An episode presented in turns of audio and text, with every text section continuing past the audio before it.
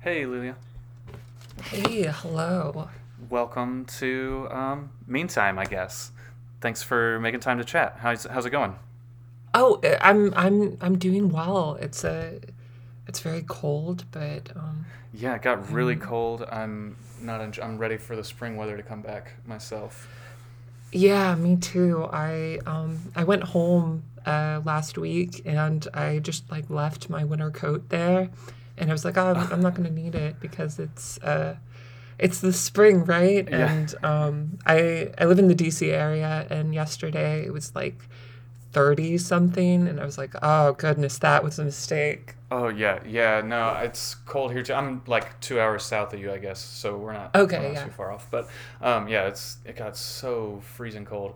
I'm ready for the warm weather to come back. But uh, but I'm excited to to chat and um, kind of hear more about um, more about what what's going on with you. I. Uh, I, I reached out to you about meantime so i recorded an episode of this podcast like a year ago um, one episode and then i abandoned it when some personal stuff started happening that kind of derailed derailed the project and now Yeah. getting back to it um, one of the reasons i reached out to you uh, was uh, you know seeing on your twitter feed about like your um, relationship to christianity um, which is interesting to me especially as someone who's you know on the radical left side of Right, politics yeah. and someone who's trans um, and then also like uh, seeing especially seeing you tweet occasionally like if, if anybody wants me to pray for them this week uh, you can you know like this tweet or dm me and, and i'll pray for you so i'm, I'm interested to kind of hear more about um,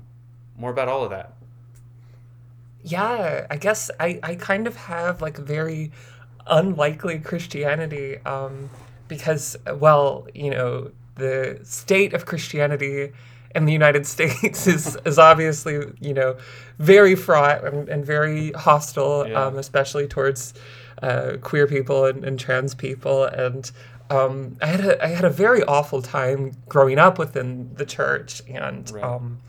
Uh, a lot of my family is like pretty far right, and um, the sorts of things that I would hear growing up are kind of the standard right wing evangelical things Right. about you know being gay is a sin and um, gender roles and things like that, and so it, it very much took a toll on me and. Yeah. Um, was was awful for, for my mental health growing up because I was um, I, I grew up in uh, suburban Texas and so um, it was very conservative. Um, I was uh, closeted. I don't think there were there was maybe one person in uh, my high school who was out as bi, but aside from that, you know, like I didn't I didn't know anyone uh, who is who is openly queer in any way, and so.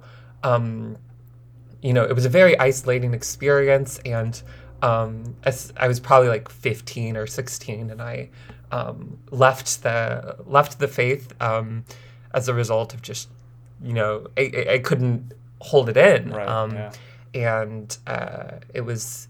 Um, it got to the point where I, I kind of uh, had like a rebellious phase, I guess, and it's very cringy looking back because I was um, I was into I don't know like Richard Dawkins and Sam Harris, right and right right. um, new atheist these- stuff.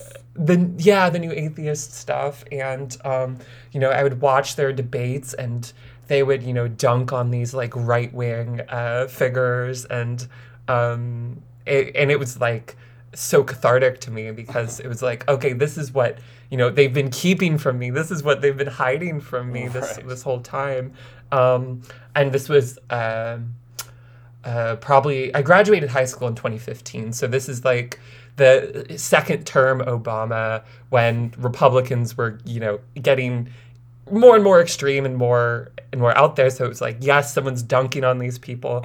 Um, uh, not realizing, of course, that the, the new atheists are super right wing. They Right. just uh, are, are doing so in a non Christian way. But um, so I had like a kind of atheist phase for probably I don't know like five or six years um, for for for a while um, and it's it's pretty cringy looking back on it but I guess throughout that phase I um, kind of became more and more skeptical of like new atheists and more and more tolerant of people who were religious. I had a lot of friends who mm-hmm. were, um, you know, various practitioners of various religions. And um, then I guess around the time of, uh, around the start of the pandemic, there was kind of a convergence of a, a lot of uh, factors that brought me back to uh, Christianity. And so I um, was uh, starting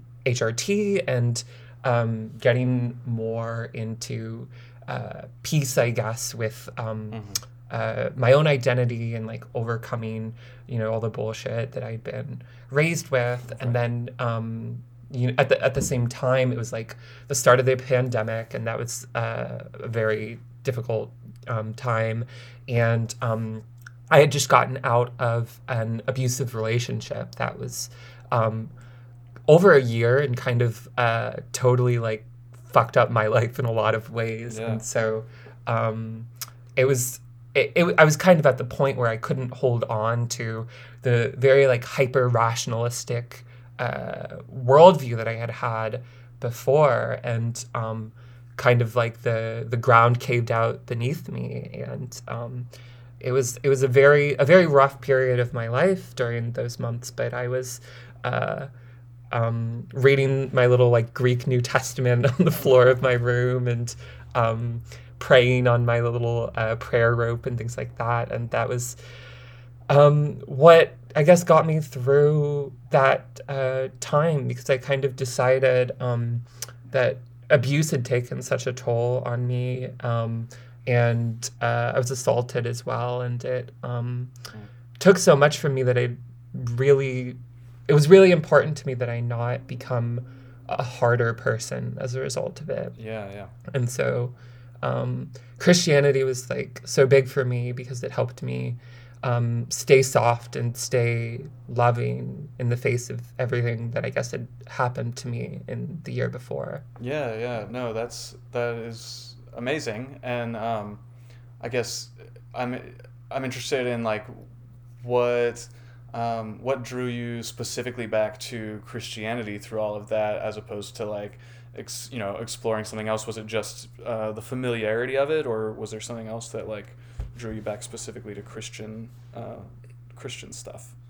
Yeah, it was it was it was interesting because um, there was a, a, huge value to me in kind of reclaiming a lot of it. Um, once I once I realized that you know the evangelicals who'd like caused me so much harm growing up don't have like a hold on on what mm. these mean, and I can you know redefine doctrine and things for my own purpose that came to be really meaningful. And I was kind of like agnostic for a while, and I was kind of like uh, vaguely just like religious or spiritual without being committed towards um, Christianity mm-hmm. in particular. But I was I was really drawn towards um, being able to finally like reconcile that part of my past and find value in it. Right. Um, and then also as as I was kind of getting more and more curious about uh, Christian practice, and especially looking beyond just like the Protestant evangelical um,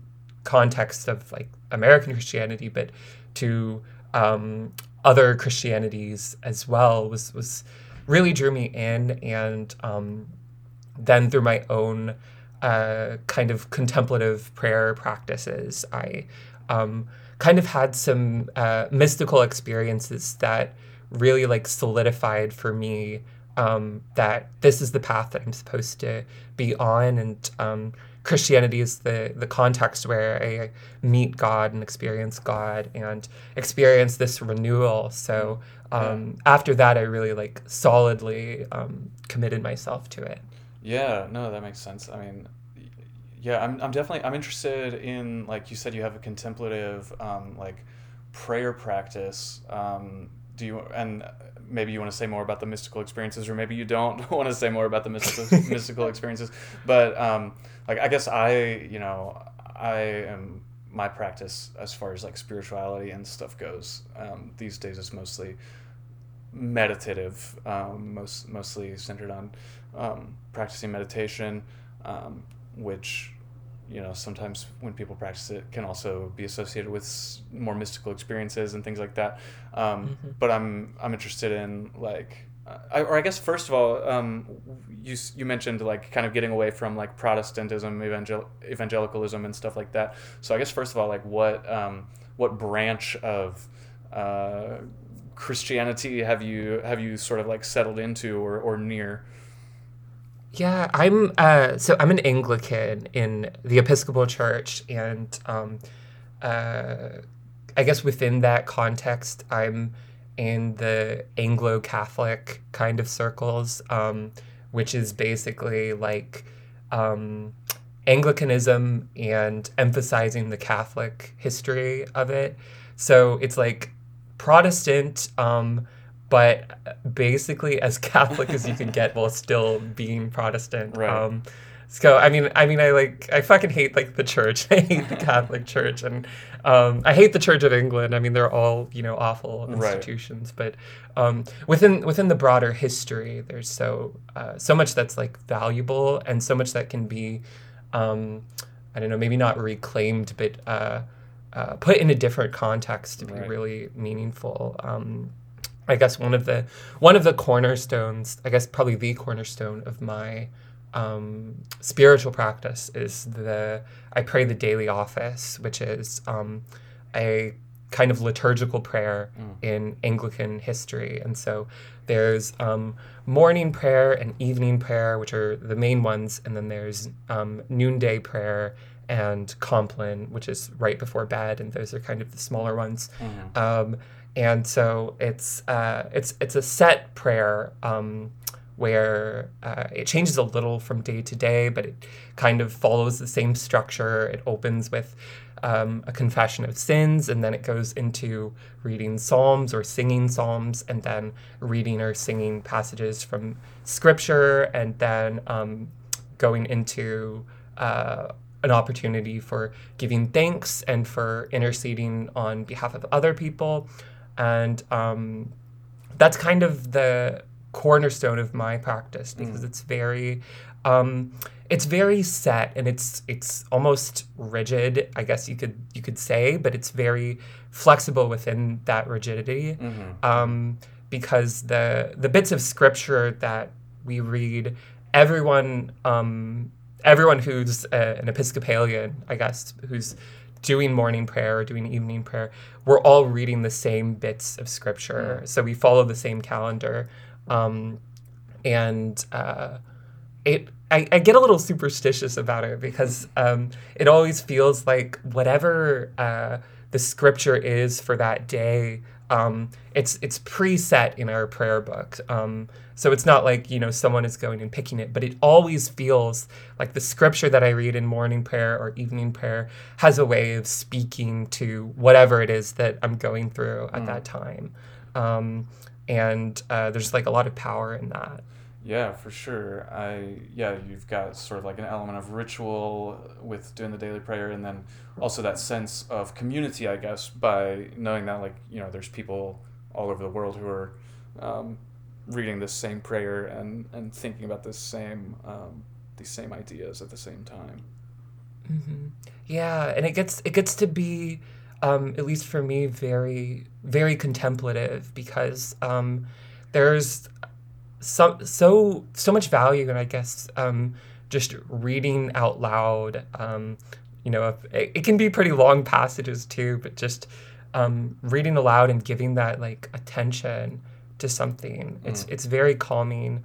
Um, especially um, there's a there's a long history um, in the Anglican tradition of uh, various you know musical things and chants and um, it's they're all very slow and contemplative and, and beautiful. And um, so if uh, sometimes you know at, at church they'll have a, a service where they'll go and they'll sing through the prayer and it's very um, it's very contemplative because Yeah. you're you're um, just giving your attention to uh, whatever comes in that moment. And um, the musicality of it and the rhythm of it and the regularity of it is something that's uh, really it, it, it's like giving roots Mm-hmm. um, and so uh, it's almost like a reset to my day. Like if I miss morning or evening prayer, then my whole day just feels kind of off. Um, Yeah. It's so important to giving rhythm to everything.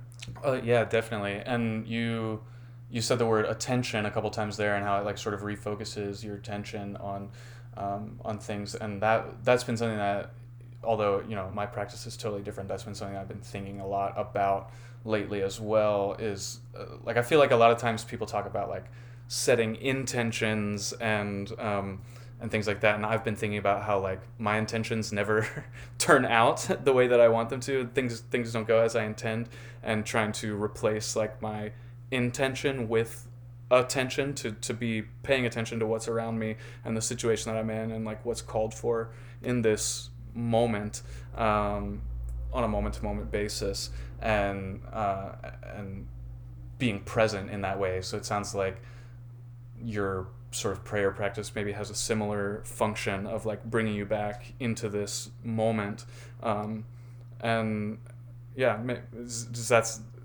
am i making any sense Yeah.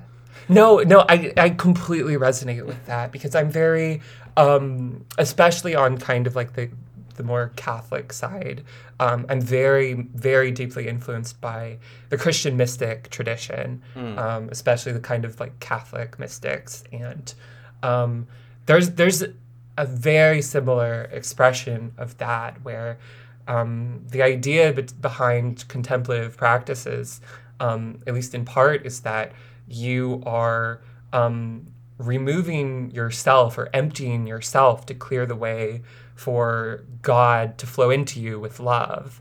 And, um, you know, once you're just uh, getting rid of, of your own will and um, your own desire to control situations, I think, um, and just uh, pay attention to where where God is, or, or not even pay attention, but just try to, um, you know, tamp down on on where yourself is coming into the picture. Then that opens the way for God to to flow in um, and remake you with love, and that's kind of one of the focuses of, of a lot of my practice. yeah.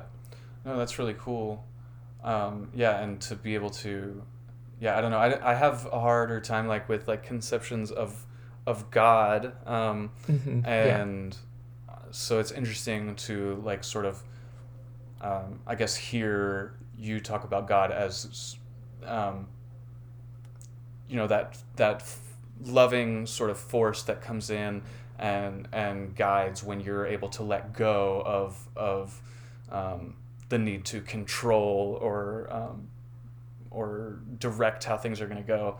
Um, that's that's cool. And I guess the way that I usually think about that same idea is like I think about all the sort of like constant unfolding processes and transformation that everything is is constantly undergoing the sort of like it, perpetual motion of the universe and Yeah. and how that is like so far beyond my control and uh, when i'm able to go like okay i'm gonna just be present here in the midst of like all of these um, all this motion all these processes all this all these cycles and and kind of pay attention to them rather than trying to um, work against them or or you know force them into a particular um, a t- particular direction that that seems good to me and, and instead to go you know I'm going to trust the wisdom of all of these uh, all of these things that are happening around me and um, and just kind of be here in the midst of it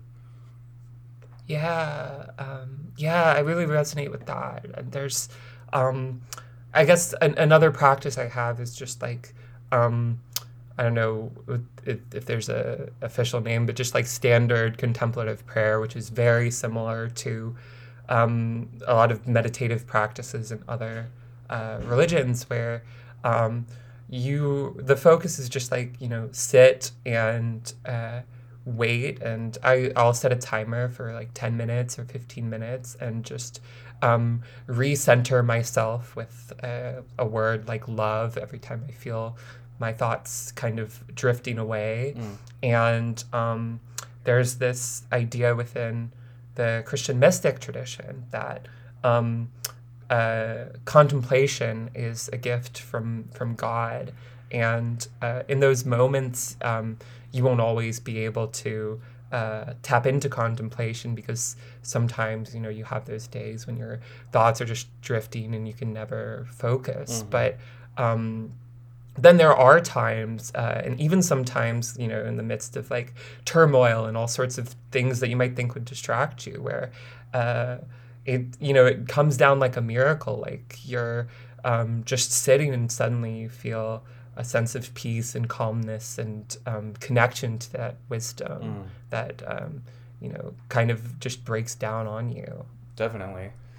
Yeah, I guess I'm wondering too how like because you talk you're talking a lot about contemplative prayer, and um, I'm interested in how your like more intercessory prayer um, connects. Like when you're on, you know, you're tweeting like if anybody you know wants me to wants me to pray for them this week, they can let me know, and and I'll I'll make sure to pray for you, and like how praying for others like fits into that framework for you, um, and and what it, I guess, you know, what is the for you? What's the what's the purpose and the outcome of um, of praying for others and, and coming you know i guess it's coming you know coming before god on behalf of somebody else and I'm, I'm, I'm interested in that because there's not really i don't feel like i have an analog for that in my own um, like Yeah. like I, I i get the contemplative stuff and i want to understand better like maybe how i can learn from that uh, like intercessory practice Yeah, the the intercessory part is so it's so meaningful to me because it's very um, I guess like American Christianity tends to be so individualistic, but in the broader history of Christianity, it's really very collectivist. Mm. Um, and intercession uh, intercession for me is really it's really valuable because um, it's like you know people who feel very alone um, just to know that someone is praying for you gives you such a sense of community Mm. and solidarity in the face of whatever you have going on. I know there are um, there are like atheists who will ask me to pray for them, Mm. and um, it's like of course I'll of course I'll pray for you, and um, I think there's so much value in knowing that someone is holding you in their thoughts and in, in their love and um, giving attention to you and, and your problems and um, uh, and and there's also uh, so much value in asking for people to pray for you Mm. too I think um, because we're so used to like oh you know pull up your bootstraps do it yourself um, but in, in just like submitting to the help of, of others and the love of others and admitting that we need each other and we need each other's love there's Right. so much beauty in that that I felt um, well well for example I had like a housing crisis situation um, this past fall and um, I was posting like prayer requests on on Twitter and um, there were you know people people who I had never interacted with who didn't follow me um, who I, I had I had no idea who they were and they were um, messaging me and like oh I prayed for you today and that there's so much beauty in that Mm. and so um, I keep a, a weekly little prayer list of the people that I pray for um, and the people who ask me to, to pray for them. And um, during uh, morning prayer and evening prayer um, there's a there's a slot for um, intercessions and thanksgivings. So um, I uh, mark the things that I'm I'm grateful for. I force myself to find things that I'm grateful for, even if I'm having a bad day, and then I, I go through um, and pray for the people who who've asked for um, me to pray for them. And so um, the I guess if you, if you see the, those tweets, the people who um, interact with with that tweet, um, I pray for them uh, at least twice a day Mm. uh, for that week. Um, Wow. and I yeah, and I hope I hope it helps people feel less alone and more connected. And um, I think it really like prayer really does work. Um, I feel like kitschy being like, well, prayer works, but but but it, I mean, it kind of does. It brings it brings people together, and it it brings love closer to you. Yeah, yeah, no, that I yeah, and I think that like obviously some people when they say prayer works, they have a one particular conception of it that it's like you've like submitted a a formal request to the guy in the sky or whatever, and then he Yeah, and then he fulfills it. But obviously, like its actual function can be a lot more complex than that, and Mm-hmm. it can it can still be something that is very like valuable, um, even if it's not quite that simple. Yeah, yeah, and we have um, uh, this is again more like my Catholic side. Um, and most most Protestants wouldn't wouldn't do this, but we have like the full communion of saints in Christianity, and um, all the you know all the Christians who've ever uh, lived and died um, can intercede for our behalf. Um, so of course I pray I pray my rosary um, very frequently and ask for um, Mary's intercession. But but there are, are various uh, saints and figures within um, the Christian tradition that I admire or like I find a lot to value in their writing and their work. And um, being able to like ask them for intercession too is it's something of like humility and um, also something that like roots me to the past. Yeah. um, and so that aspect too, that it's um, intercession is so so wide open that it's not um, it's not even limited to uh, you know whatever's going on in the present, but it it opens up um, all all of time to to really being connected to uh, love wherever it's been throughout throughout all of history. Yeah. Yeah, it seems like that's really like the theme of all of these practices at like the most fundamental level is like as tools to foster like a sense of connectedness and um, whether that's to other people right now or to the the people people in the past um, whose whose work we admire or who you know who embody something that we uh, that we need in this moment um, but yeah that's like s- sense of connecting which is you know for me like with meditation is the same um, Yeah. goal a lot of times i think is to feel uh, to feel connected to the world around me to not feel not feel isolated but to, to feel like oh I'm, I'm a part of this totality um, across space and time. Uh, and there's something yeah there's something like powerful about that even if it's hard to it's like what why? Why do you you know why why do you need to feel that? It's like well i just i just need to feel that. That's like that's what keeps me going which you know is kind of what this podcast is supposed to be about is about you know we're all looking toward a particular future all trying to imagine a, a future that is uh, radically different and hopefully radically um, better than our present circumstances um, Yeah. but like in the meantime to to plug the podcast name uh, like what wh- how do we how do we get through the fucking day because it is really Yeah. fucking hard a lot of the time and i think that that um, sense of connectedness is crucial to especially if you're someone who is like relatively conscious about the state of society and and all of the um, ills in the world to like to to foster that sense of connectedness through all of those different practices seems pretty necessary to not just fall into a pit of despair.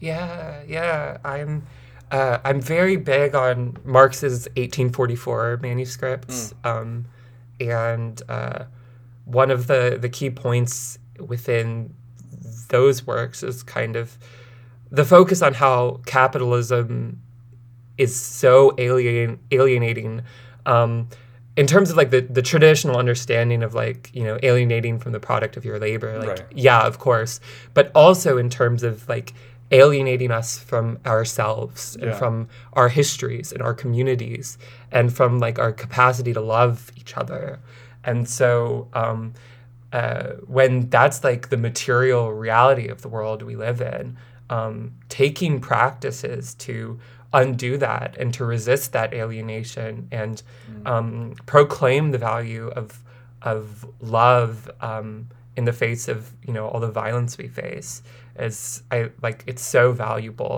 and I think it like it has to be a part of um, our work as as radicals too um, that we're uh, not only resisting this world, but we're resisting the logic of it, Mm. and working towards something that's that's better, that's going to uplift people and be the opposite of alienating to to everyone. Definitely.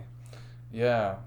Yeah, there's yeah, there's like a there has to be that has to be part of part of a, what we imagine for the future is a world where we where we are more connected to one another, where we're where we uh, value that connection and um, and are constantly you know s- strengthening that and and becoming interpe- inter- more and more interdependent and um, yeah that I, I guess Che Guevara you know says the true revolutionary is guided by great feelings of love um, and it's hard to hard to foster that that love and that connectedness without um, without some sort of intentional practice around it. And I think that it can be easy to like get caught up in all of the work of um, of of fighting capitalism uh, in just in the material, which is which is where we have like as you know as Marxists as materialists or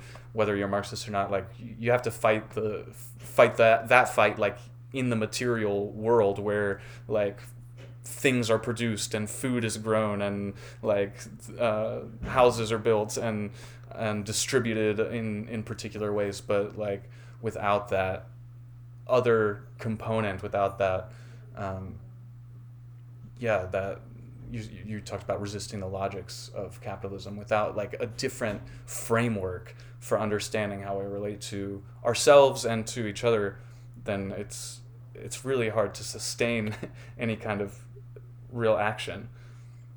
Yeah, and I I think one problem that that exists on the left is kind of ironically, it's like well, you know, we're all materialists, but um, a lot of uh, people on the left who are more skeptical of religion, I think, are not materialist with respect to religion. Their analysis of religion is very um, just just based in um, you know they're like oh christianity is is this ideology that's inherently this and it's like of course of course it's material you know like the christianity of a um you know of a poor person in an exploited country is of course going to be completely different than the christianity of the exploiter in the united states Right. um, and uh, I'm, I'm really big on uh, liberation theology and the history of, of liberation theology. And um, Latin American liberation theologians played a huge role in a lot of the um,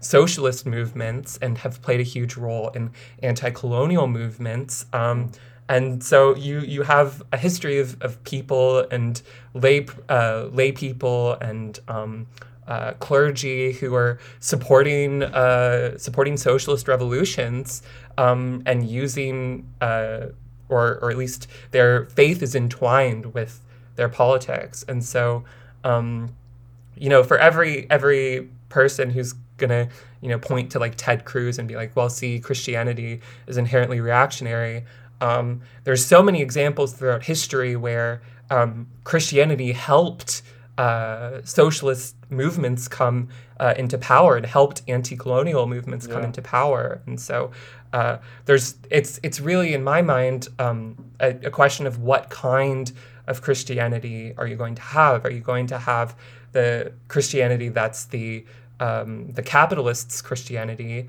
or are you going to have a Christianity that exists for the poor? And um, in the liberation theology tradition, there's the concept of um, the preferential option for the poor and oppressed, that um, oppressed groups have a special status within Christianity and their needs are more important. Um, and that's something that is is revolutionary once you put it into practice because that cannot exist within a capitalist system. Right. Yeah. Yeah, and I think a lot of people too, like who are on the left and kind of have a sort of facile analysis of of religion, um, and I, and I think I mentioned this like when when I was talking with Rax in the first episode that I did a long time ago. Um, you know, a lot of people bring up the quote about oh, religion is the opiate of the masses or something like that, and it's and they they think that Marx was being just as like snarky and like uh, condescending with that as as they use it, but but in reality, it's he's he's talking about like that this is something that people use to comfort themselves. This is something that people Mm-hmm. use to deal with pain, uh, the, the the very real pain of of existence uh, under capitalist uh, under capitalism, and um, and there can be responsible and irresponsible uses of that um, of that as a as a way to manage that pain and and deal with the realities of life. Yeah, because there's like the opiate of the masses. Is, it's such a funny thing to seize onto to me because it's like I don't know, like the connotation we have for opiate is much different than than Marx. Right, but he right. would have. I mean, like opiate of the masses is like that's a good thing, Right. um, but I mean, because and then and then you know, there's the same passage where he's like the heart of a heartless world. Um, religion is the heart of the heartless Right. world. So you know how can you how can you just seize on the opiate of the masses and not look at the at the broader critique that Marx is, is making there and the role of religion because it can it can be so many things and it can be so uh, flexible it's not it's not one it's not just one thing Right. Yeah. It's it's a million different things, and and and it, and really, it's like a set of tools to use, and like you can people use them in different ways and for different things, whether it's prayer or meditation or liturgical readings or whatever. Those things, like in themselves, are practices that can be employed in so many different ways. Yeah, and it, it, it helps the um I, I think it helps build movements too, because religion is so important to people that if you're just gonna dismiss it altogether, um, how are you bringing them along in your organizing or Right. in um, the movements that we're trying to build? And then um, you know, there's there's always going to be people who don't who aren't religious and who don't feel the need for religion.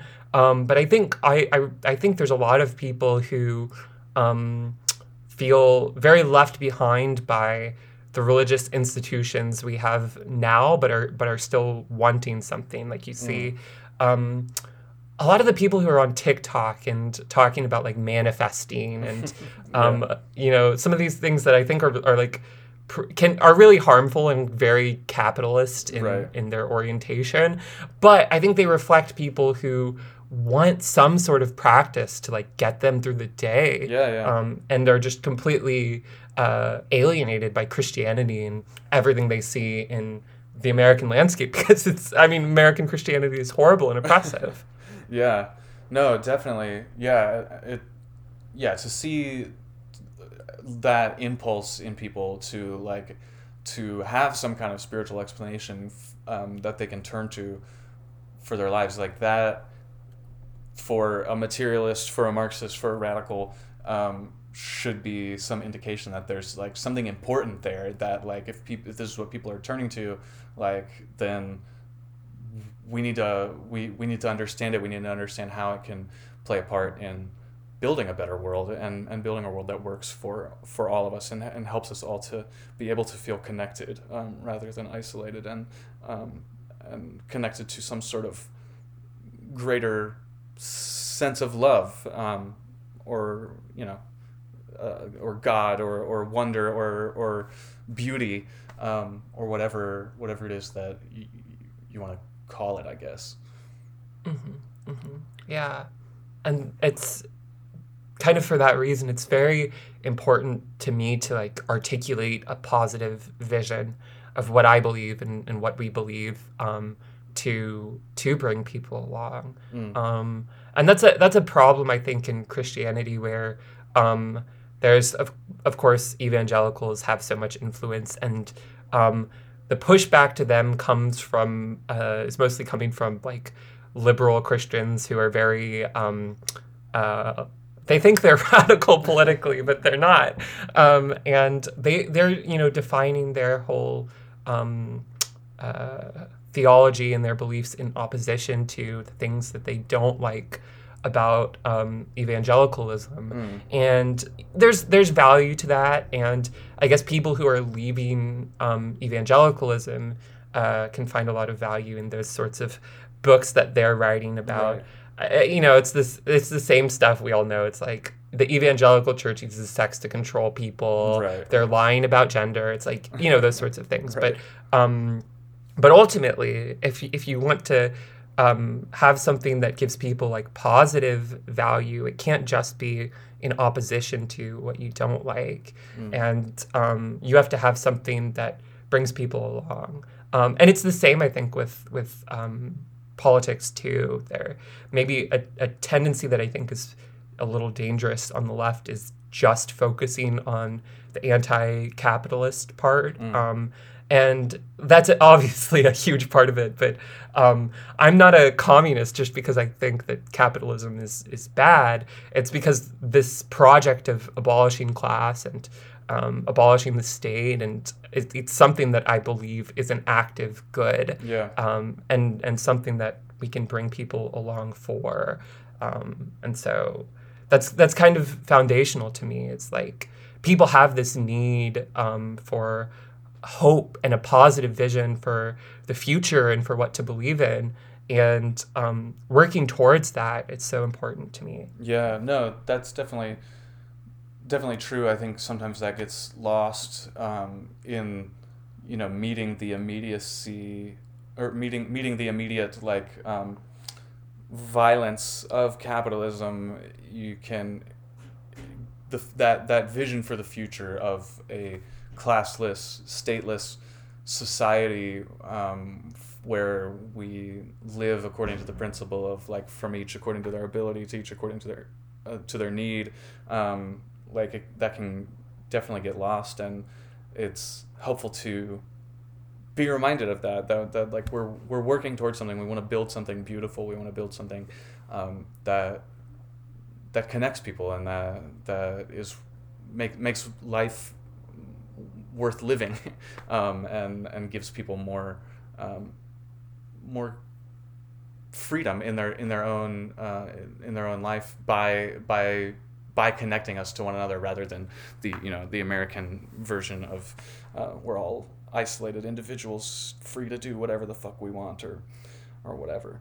Um, but I guess I'm, I'm I wanted to ask too about your uh, about your art, about your poetry, and how that is you know connected to uh, your spiritual um, practices, or, and also just in general how art helps you like make sense of the world and um, and get you through the day.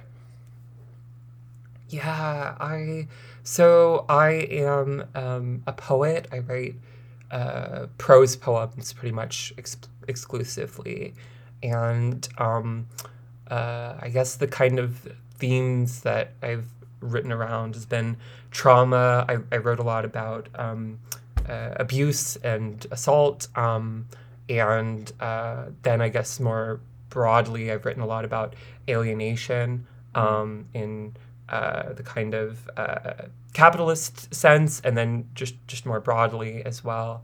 Um, and for me, it's it's such a big um, comfort uh, to be able to have. Um, uh, it's really like a practice. It's almost like a spiritual practice um, to uh, have writing as a means of uh, expressing the things that I'm that I have on my mind, and um, hopefully uh, making something occasionally that other people will find value into. I kind of lately I've been thinking of um, a poem as an instantiation of love, and um, I think I would want everything I write um, to make me more loving, or at least not less loving. Um, and the same of, of the people who who read it. I'd want to everything I do. I want to be um, something that can can uplift people um, and uh, maybe give value to people who've gone through similar experiences to me. Because I used to, um, you know, be so so deep in all kinds of pain that I would just be um, giving beautiful words to describe that pain and. Um, uh, not that there's no value in that, but what I think now is um, transforming that pain is, is much more important to me. Um, so I have I have one chapbook, um, uh, Love and Endless Love, which uh, came out, I guess, over a year ago. The poems I wrote around two years ago, so it's it's a little old at this point, but it's but I stand by it. It was fun, um, and uh, kind of was the first work that I did that really cements that um, ethos of of uplifting people. Um, I have a second chapbook that I've gotten various publication offers for, and I still don't know what to do it, about it. But it's the second one is um, a it's a kind of hybrid poem essay um, that's about uh, uh, Christian mysticism and communism, especially Bifo Berardi, um, if you know him. But oh, cool. Uh, no, that yeah. sounds that sounds cool. Mys- mysticism and communism sounds like a cool combination to me. I, I'm excited yeah. to see what kind of poems uh, come out of that. Yeah. no, no, that's cool. Yeah, it's interesting because you you know you mentioned like that your poems have shifted more towards like being uplifting and, and writing and stuff like that. And my, my poetry is still very much in the uh, in the stage of writing about all the horrible all the horrible yeah. uh, violent things um, which which is also it's also like a, a practice uh, for me of like yeah. uh, I don't know sorting sorting out parts of myself and and um, and I don't know witnessing um, witnessing the the realities of of class and and capitalism uh, and, and things like that. But but it but uh, there's obviously you know different different ways to go about to go about uh, approaching any any artistic um, thing. But uh, that's that's that's funny that you're um, yeah you've kind of you kind of moved on from that to a to a, little more uh, wholesome uh, path than I have. Yeah. but, but but but both both kind of have their value. Um, I really like uh, Terry Eagleton's book on criticism in literature, and um, one of the one of the points is that like capitalism has to manufacture various ideologies to conceal the way that it works, mm. and um, so I, so there's a lot of different ways I think that art can go about kind of stripping away the veil, um, and in in the the second chapbook that I wrote, I talk um, a lot about like various things that get termed tragedy, even though they're very deliberate designs of capitalism, mm. um, like like the Ford Pinto and um, other things like that. And uh, I think like making art about those awful things is one way to um, undo the the uh, kind of smoke and mirrors of capitalism and the way that um, language is used really to uh, like mass produce justifications for for capitalism. Mm. Um, like tragedy is one example, um, because if it's a tragedy, it's not anyone's fault, and if it's a tragedy, it was inevitable. Um, when in reality, the violence of the world is very intentional and um, the direct result of a capitalist system, of a capitalist settler colonialist system. Yeah, yeah, definitely. Yeah, and it's yeah so it's always fascinating seeing like the different ways that people go about like using language to yeah. describe and confront and process um, all of those realities and and I've been thinking a lot more about about art like and it's sort of uh, uh thinking about it as adjacent to spiritual spirituality at least if not if not firmly in that category of spiritual practice it's at least adjacent to it um, and uh, yeah, I'm, I'm I don't know. I, have my, my, thoughts on that like aren't like fully formed maybe, but that's something that I've been thinking a lot, a lot about um, and kind of the because because you know we're we're engaged in meaning making and um, and hopefully in a project of like ultimately uh, working towards more connectedness and more more love and things like that, uh, like you like you mentioned, um, but yeah, along along many many different paths. I think.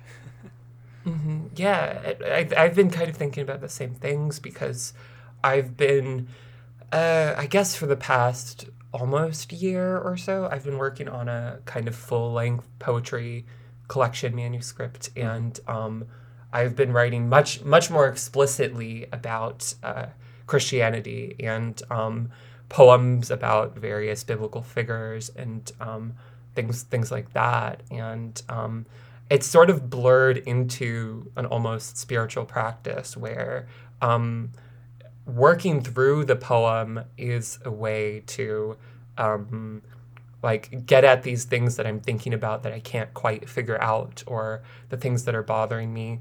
And then the way that the poems come out, I at least as far as my intention goes, is that um, I hope other people can use the poems not as answers, but as ways to work through mm. the things that they're thinking about, almost more like a like a Zen koan than um, you know like a like a Christian hymn or whatever. Right. Um, and there's so much value in in that because it's very um, outside the ways that we're used to thinking. Um, yeah. And upholds completely different values um, because it's not rationalistic. It's not hyper rationalistic. Right. Um, and there becomes a, a meaning to the process instead of to the end result. Yeah, no, I love that because and that's kind of what I'm hoping with this podcast as well. And something that I'm that I was a little bit nervous about with like starting it back up is that like everything that you produce in capitalism, uh, you know, is supposed to be this sort of finished product, this answer, yeah. this like whatever. And um, I like with these conversations, I'm not interested. Like I'm not a fucking spiritual authority or like an authority on like how to be or live or organize your right, life or right. anything like that. I just think that conversations are a useful sort of like tool for generating some kind of wisdom you know like for for mm-hmm. like I, I hear your ideas and you're thinking about things in a slightly different way than me and i can go oh like maybe i can apply that somehow to the way that i'm getting through my day and uh, yeah. and maybe i can say something that is useful to you in in uh, figuring out how to navigate your day-to-day existence and like just that process of conversation being kind of the the point more so than any conclusion uh, or or like spiritual proclamation of of anything. It's just about yeah that that that process of figuring things out um, which which never really ends right? Like you keep doing that mm-hmm. um, forever. You you it's it, you you keep figuring things out. You keep encountering new new realities. And um, and adjusting your practices and uh, and and approaches um, as as life goes on. Yeah, yeah, um, and that's kind of like the root of the spiritual and, and the aesthetic um, values that, that I have. Because um, I, I really I really resonate with that, and um, the we have such like a, a very rationalist, very individualistic culture. Um, and, and both of those are things that I am, am fairly against. Mm. And um, in uh, in the Christian mystic tradition, there's this concept of uh, God as darkness mm. um, mm. instead of instead of just light, um, because the closer you get to to, to God, the more that you realize that God is a mystery and love is a mystery, mm. and we have no way of fully comprehending it, no finality. Um, and so it becomes less about your intellectual assent to whatever doctrine you're uh, being prescribed and more towards the, the process of seeking. Um, yeah. My my my favorite um, mystic is um, Julian of Norwich, and she has this bit where she says that um, seeking is as good as holding, mm. um, and I guess that's that's just like um, like you've been saying and like we've been saying, it's kind of th- that's the that's foundational to me that um, yeah. we have to keep learning from each other and um, not holding any one perspective as the right one, um, and uh, you know be transformed through that uh, every day to become more loving and more committed towards uh, justice and um, yeah. towards and towards beauty. Yeah, no, yeah, that's that's really cool. Yeah, I feel like I feel like we're on the same wavelength about a lot of things. Like we've been it feels like we've been thinking about a lot of the same things and um, kind of learning some of the same lessons through uh, our different approaches, which is super cool. Um, yeah. I really appreciate you like making time to chat, and I would love to chat again sometime. Maybe more about mysticism. Maybe I feel like I need to like read something about um, uh, maybe I'll get like a recommendation of, of something from you to uh, to read about it, so I can speak intelligibly about it. Because I definitely would like to dive into that uh, more another time. Yeah. Oh, I would love to. I can I can send you a couple book recommendations. Definitely. Uh, yeah. Send me send me a couple things. We'll um we'll put the we'll, we'll put recommendations in the episode description maybe too if you've got some some stuff you want to recommend. Um, and then I'll, I'll also I'll put some uh, links to your your poetry and um, and your Twitter and uh, we'll make we'll make a time to chat again sometime soon hopefully. Yeah. Yeah. That would be wonderful. Thanks so much. Yeah. Thanks for having Yeah. me. Have a great day. you too. Bye.